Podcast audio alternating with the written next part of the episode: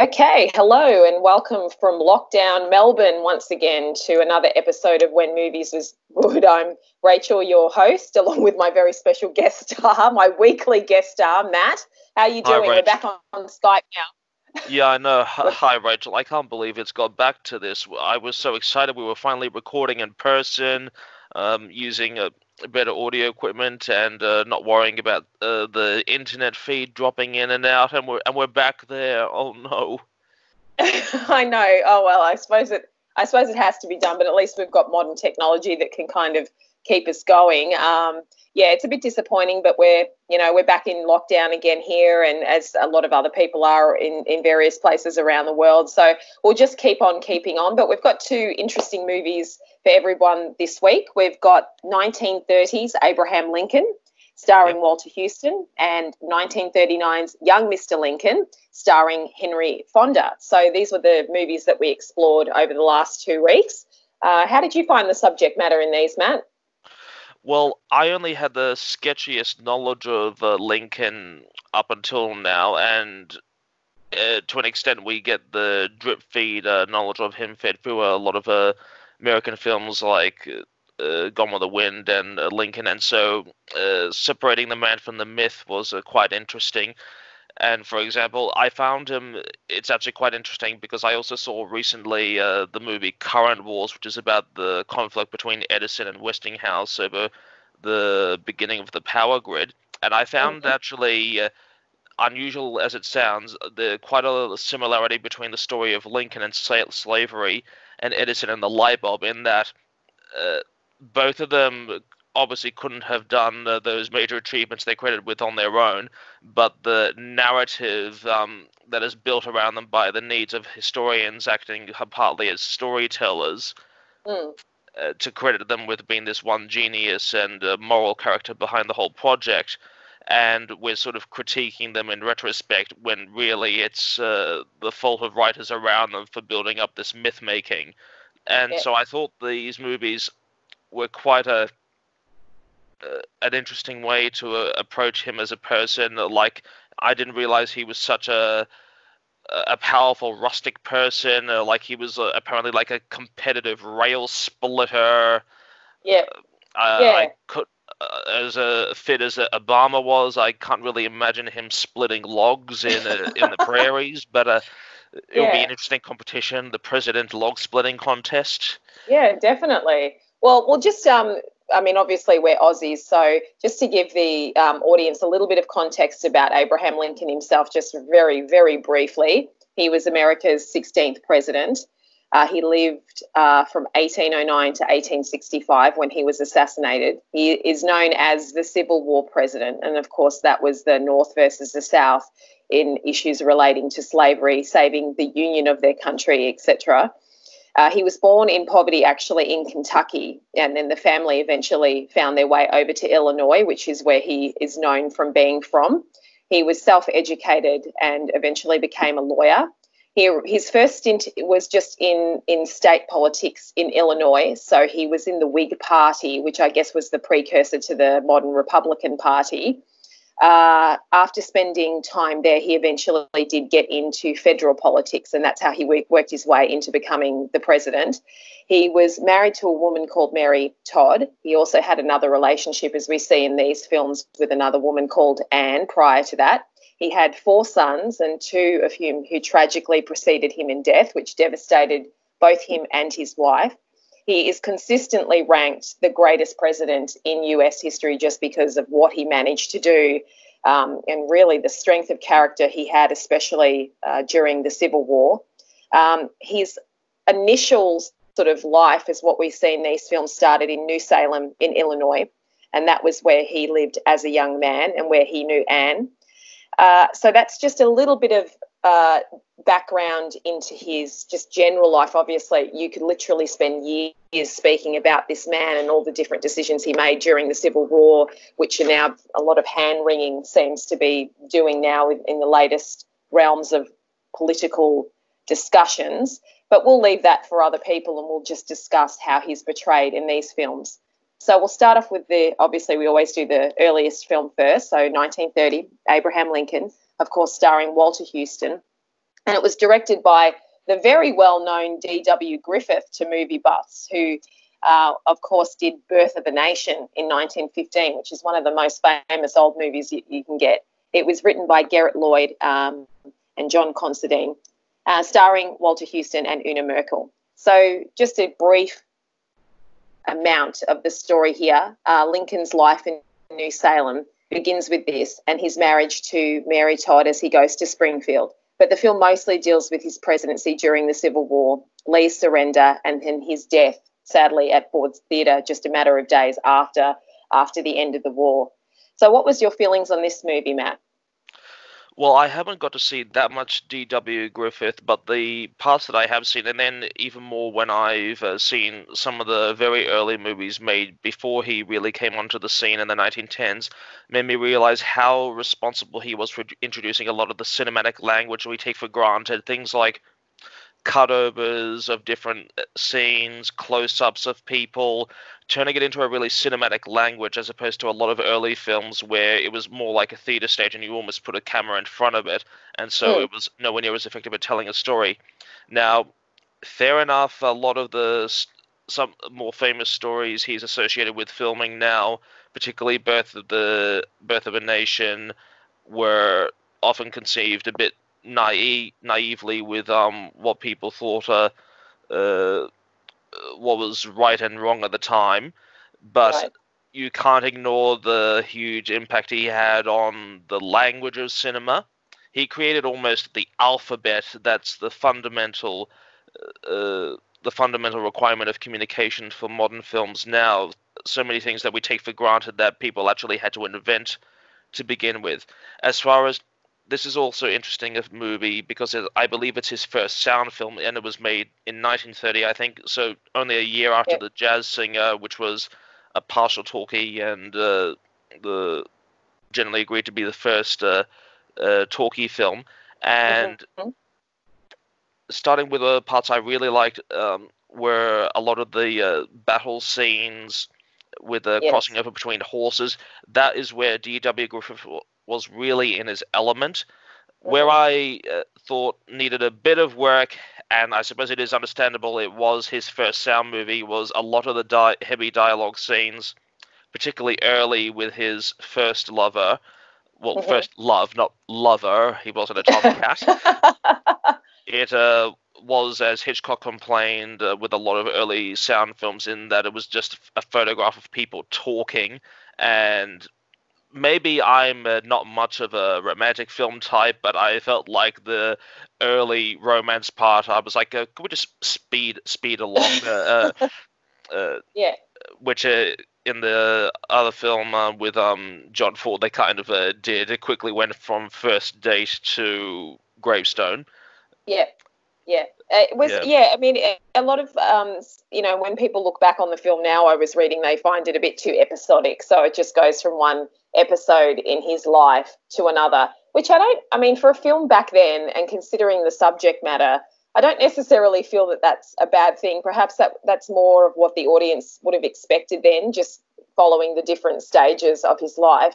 Whereas now I find a lot of modern films are vastly overlong, and they're basically written from a political perspective, whichever side of the coin that they're discussing. And they're just interjecting just far too much of what they don't know into it. I suppose, there was obviously some artistic license taken in both of these films, events that didn't happen or partial events that were merged into all different events together, but they didn't happen that way. And that's fine. That's artistic license, and you're making a film for the audience to follow. So I just obviously I'm not as well versed in some of the cinematic effects as you are, but I just thought it was an incredibly beautiful looking film. I mean, I would love to see a film like that on the big screen with some sort of restored sound. It just looked so, I don't know if the term gothic that's not what I'm looking for. I can't really describe. It's just some of the scenes and the makeup that Walter Huston was wearing was very sort of heavy and looked very shaded. And I mean, what did you think about the actual look of the film? Like, well, both D.W. Griffith, tongue twister, and John Ford, who made the following film, were very big into the great Americana landscapes, and they were famous for their huge charting horses across fields. So I thought it was very beautiful. One obsession of Lincoln's, which D.W. Griffith obviously took to heart and the scriptwriter, was that Lincoln was obsessed with preserving the American Union at all costs. And when we think of it in retrospect, at that time of the Civil War, it would have only been like about the time from us to World War II was about the length of the time when the America started as in the Revolutionary War, and so we can take America's existence for granted now, but he would have regarded it as a much more fractured coalition of political wills at the time.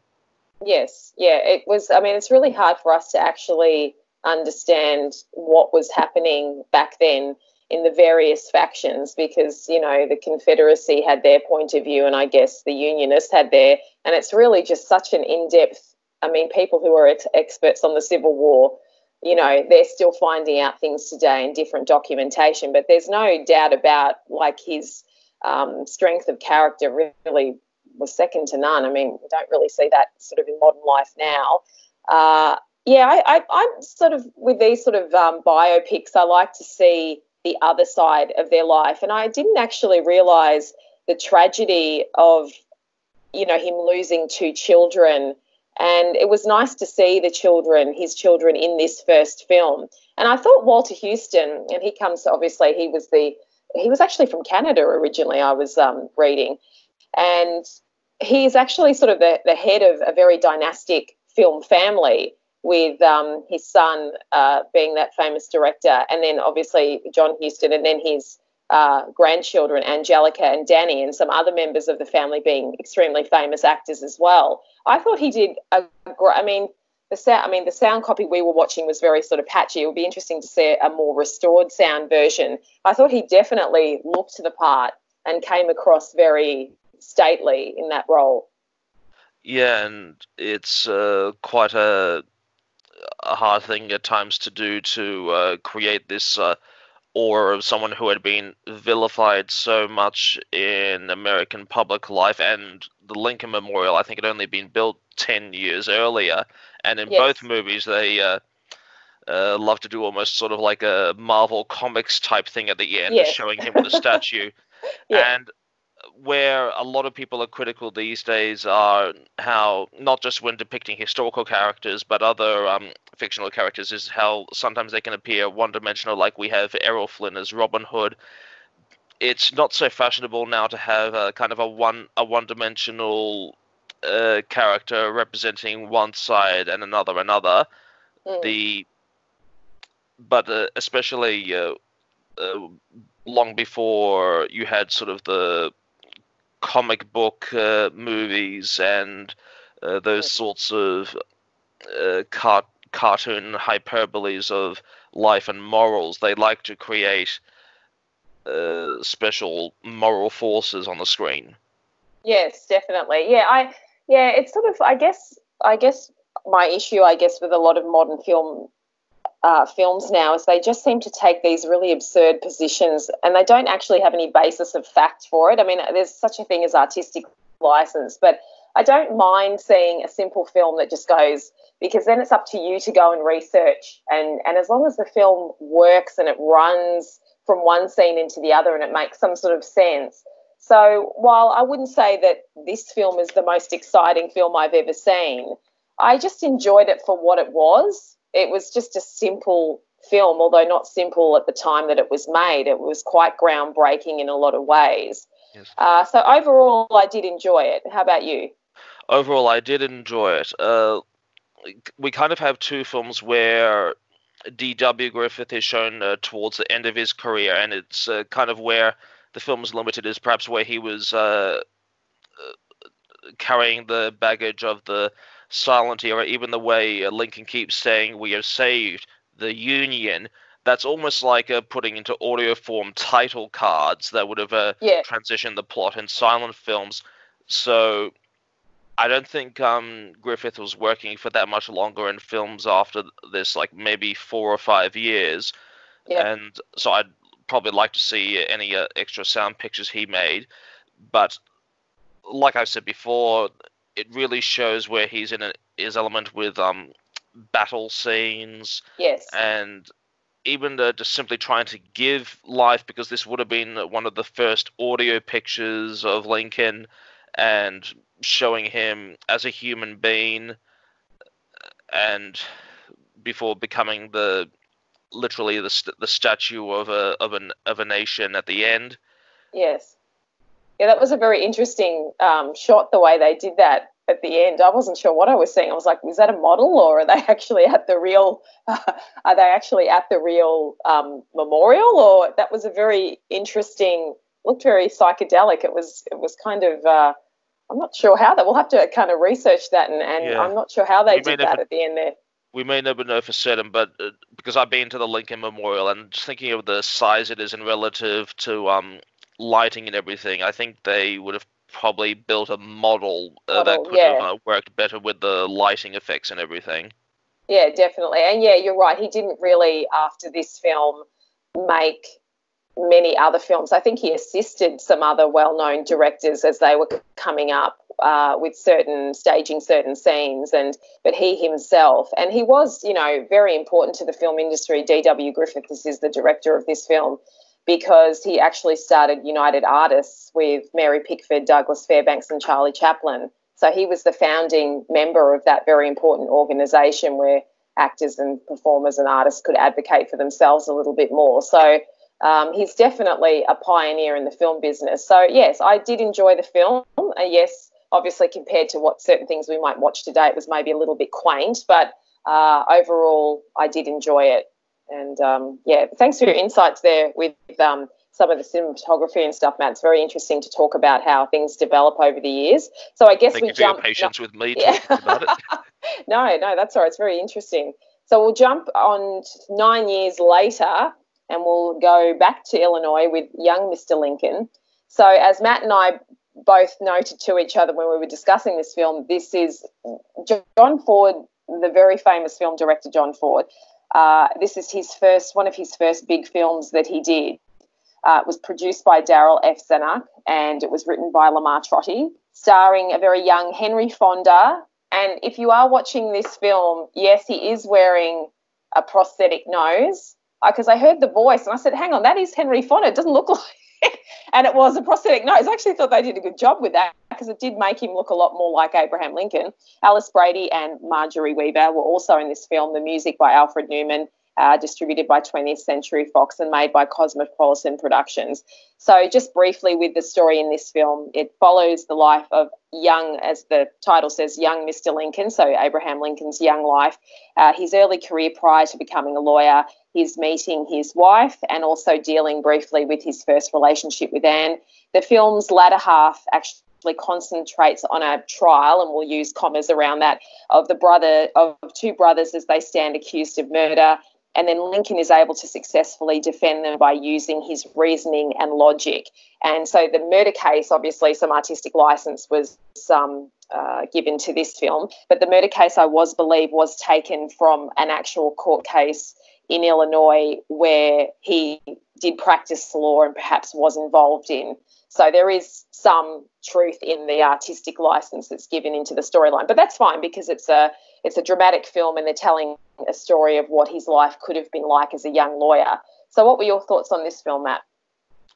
Well, I can be a little lazy with watching the credits at beginning of films at times, and this is one time I shouldn't have been, because I've been meaning for a while to see a John Ford film. Who Wells, classically, he said, I like the classics in movies, which means that I love John Ford, and John Ford. And so it wasn't until the credits rolled on this one that I realized, oh, God, I just saw my first John Ford film. I just got Forded. I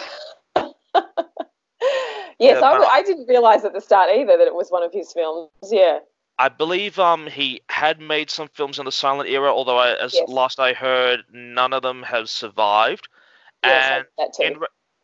And I took it for granted while watching it, but in retrospect, it does contain a lot of the features that Ford would be known for later. So the cleverly simple cinematography. So he was not the type to go through complex camera setups, and that worked for him. He was known for his giant Wild West scenes in later years. And you do start to see the beginning of that, but it's interesting. It's in such a heavily wooded area or in a built-up town most of the time. And because the character in this movie is a man and not so much a landscape, yes, which is kind of the style that he take up with his Westerns later, yeah, you only see hints of the greater vista views he'd be known for. Yeah, and also, and actually what you said there relates to the character of Lincoln as well. It's not the big landscape of the famous president. It's this smaller, although not shorter, version of this man who lives in this small town and is a lawyer. And while you can tell that he's destined for great things, at that point he's a working lawyer in the town and just trying to make his way and find a partner and get on with his life, so to speak. And I actually never been a huge fan of Henry Fonda. It's nothing personal against him, but a lot of his films that I've seen him in, he just tends to play this sort of dour, sort of straight-laced, you know, very to-the-point character. I suppose I always, you know, think of one of the last films, if not, I think it was his last film, On Golden Pond, that he did with his daughter in 82. And I always think of that, you know, that curmudgeon, that sort of character that he played in that film. And that tends to cast a pall over all the other films that he's done. I'm sure he's played lots of different characters, but this is probably the that had a lot of on-screen tension, though, from reality, yeah, though. They did have a lot of personal things against each other in real life. Yes, they did, and that certainly came out in that film. But I always tend to just, when I think of Henry Fonda, I always think of that film first, and it's obviously he has a massive repertoire of films. But I really liked him in this film. This is probably my most favourite thing with him in, because he was just oh gosh, you know, golly, sort of, and the fact that he looked different as well, I think that helped me just accept him. I mean, you can tell by the voice it was him, but I really enjoyed him in this film. And we were discussing about his height. You know, he was 6'1", so not short, like a fairly tall guy. But everyone in the film, I mean, I guess Walter Huston was quite tall as well, but Abraham Lincoln was a tall man. So you really have to show that he was much taller than everybody else, usually speaking. And they did that quite effectively in this film. I thought the casting in this film was everyone did their parts equally well, the other lawyer in the main war scenes. And it just turned into a bit of a, you know, classic sort of courtroom drama at the end of this film as they moved into, so there was sort of the first half of the film dealing with his life and what he was up to, and then moved into this sort of courtroom drama at the end. So how did you find the story in this film? Did you enjoy it, or...?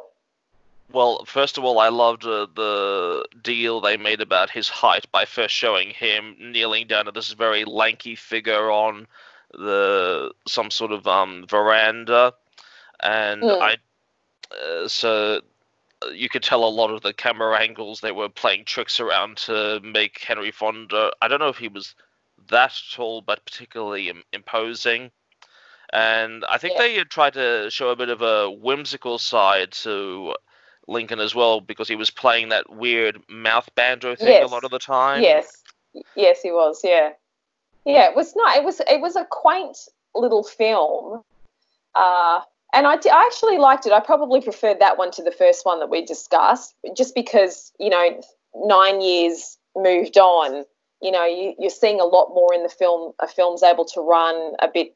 You know, the talkies have been around for a while. Do you think that influenced how this film looked and felt compared to the first one? Or yeah, well, you can definitely tell in the films made in maybe the first 3 or 4 years, where they probably would have been starting to be written during the still silent era. They were still working out how to best communicate sound on screen. So Young Mr. Lincoln was definitely much more approachable and sort of fleshed out, and also because they had a lot of secondary characters that were a lot more interesting in Young Mr. Lincoln. So the character witnesses in the trial, and you could get an idea even of how political speeches could have been a lot more like at the time, the stump speeches, as I believe they call them, because you had to, especially in no social media, no big broadcasting, and also the reality is when those that were able to vote in any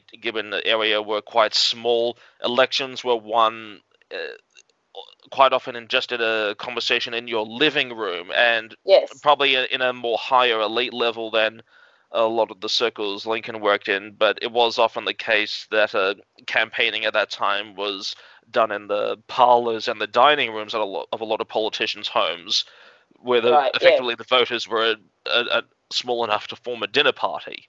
Yes, yeah. I mean, it was very localized back then, so even running a federal campaign, but that's where he got his start in local politics, so that obviously helped him. And, yeah, I just, again, a nice, quaint, watchable little film. The running times of these films are more, an hour and 20 minutes, an hour and a half. That's, for me, a good running time for a film.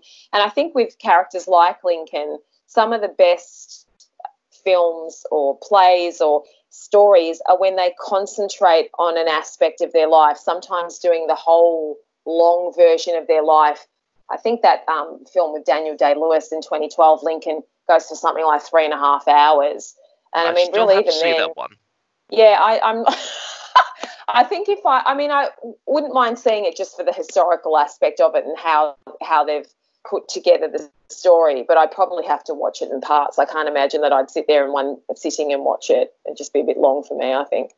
Yeah, my bladder wouldn't be able to handle it. Yeah, so, I mean, overall, two just quaint little films and about such a larger-than-life character, and I think they did him justice in the way that they could do it.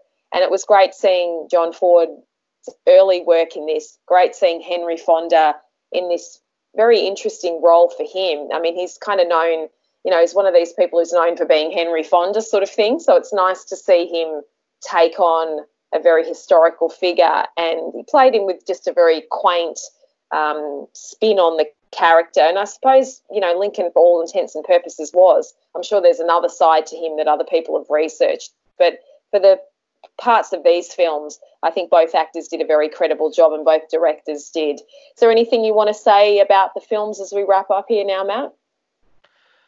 I think we've covered them pretty well. So I think you could look at these as opportunities to, because in effect, we've talked as much about Lincoln. We've also talked about the directors that made them, and that's one of the good things about themed episodes like this. You sort of put together different bits of extra information that you didn't expect at the beginning, and so both D.W. Griffith and John Ford are two directors that many people who are into films hear about by name, but they don't necessarily go the extra mile of looking up. And particularly with D.W. Griffith, I think a lot of people need to look up a lot of his famous short silence from earlier. You really get to see the cinematography he was capable of, and even some of the wit and humor. I think he was quite a clever person in terms of how he could portray a story, and John Ford as well. So, as always, we're advocating to explore new avenues and judge quality for ourselves. Yeah, that's right. I'm actually, in reference to D.W. Griffith before we go, he, as much as Birth of a Nation was a popular, successful film for him, he also received a lot of backlash for it as well because of, obviously, some of the subject matter concerning it. But he did a film a year later called Intolerance, which looks very interesting to me about different areas of history where there have been intolerance and in different situations. That actually, I'm actually curious to watch. That film was not successful, and in fact, it caused him a lot of financial distress, I believe. But that's actually, those are two films I think, Matt, we might have to discuss in the future, because how one director in the course of a couple of years goes from one extreme to the other. And, there's a lot of stuff about cancel culture and sort of the mob and stuff at the moment. And he was one of the very first early victims of that sort of thing from what I was reading. So I think it just would be interesting to actually at some future point discuss those films if we can actually – I mean, Birth of a Nation should be available, but Intolerance, I would have to see if we could find that somewhere, because that would be quite interesting. Yeah, definitely. Both those are major films, and the information that needs to be discussed about them is far too greater for the amount of time we have left on this episode. Yeah, that's right. That's exactly right. So we thank you for joining us today here in Melbourne in another state of lockdown, and we hope you're all doing well out there. And thank you to my special guest, Matt, of course, for joining me. Thanks for having me. Yeah, as he does every 2 weeks. So just to let you know, our next films on our docket are films of containment. We've decided to sort of give the byline to the next episode. So we will be discussing films in a contained setting, and that would be 1944's Lifeboat, directed by the great Alfred Hitchcock, and the 1957 Sidney Lumet, who's a very famous director as well, 12 Angry Men. So Lifeboat is set all on a lifeboat, and 12 Angry Men is set all in a what would be the word that you would give that, like a room where a jury room, I guess you call it, where the jury is discussing the case and going over to give their verdicts. A deliberation room or something? Deliberation room. I'll have to look up the official name, a jury room, deliberation room, definitely. Now, I've seen several different versions of the 12 Angry Men play, actually done by some very young actors as well, who are all fantastic. I've seen a couple of youth productions of it. It's one of my favourite plays. And I definitely seen parts of this film, which has Henry Fonda in it again, so we're having another Henry Fonda film. It definitely has, and also Jack Lemmon did an interesting adaptation of it in the 90s too, so that would be interesting to check that out as well while we're watching these. So thanks for joining us today. Thanks for listening to us. And anything you want to say before we wrap up, Matt? As always, check out all our other videos. We're getting quite a good collection on our channel now on YouTube. Please hit subscribe and tap the bell so you can get notified of future content. We bring out new videos every 2 weeks. We also have our accounts on social media, so Instagram, Twitter, Facebook. We're also we've been requested a couple of times now whether we're likely to be bringing out a pure audio version of this show anytime soon, and like that is flattering to us. We plan to do that in the long term when the show had a bit more progress under its belt, and that it's already happening is good news to us. So we are looking into starting a pure audio stream along where we can have these same episodes in a version where you can just hear it in your car or while you're doing dishes and that sort of thing. And so we hope to have that along soon. It may not be till after the compulsory 6 weeks quarantine we're in currently in Victoria, Australia here, and that's just what has to be done with current government restrictions. So we look forward to the future though, and I always enjoy thinking of what new themes of movies we can watch ahead and share with you guys. Yeah, definitely. So thanks very much, guys. So in the meantime, I'm Rachel. I'm Matthew. And we're watching good movies. Thanks for joining us and have a great one.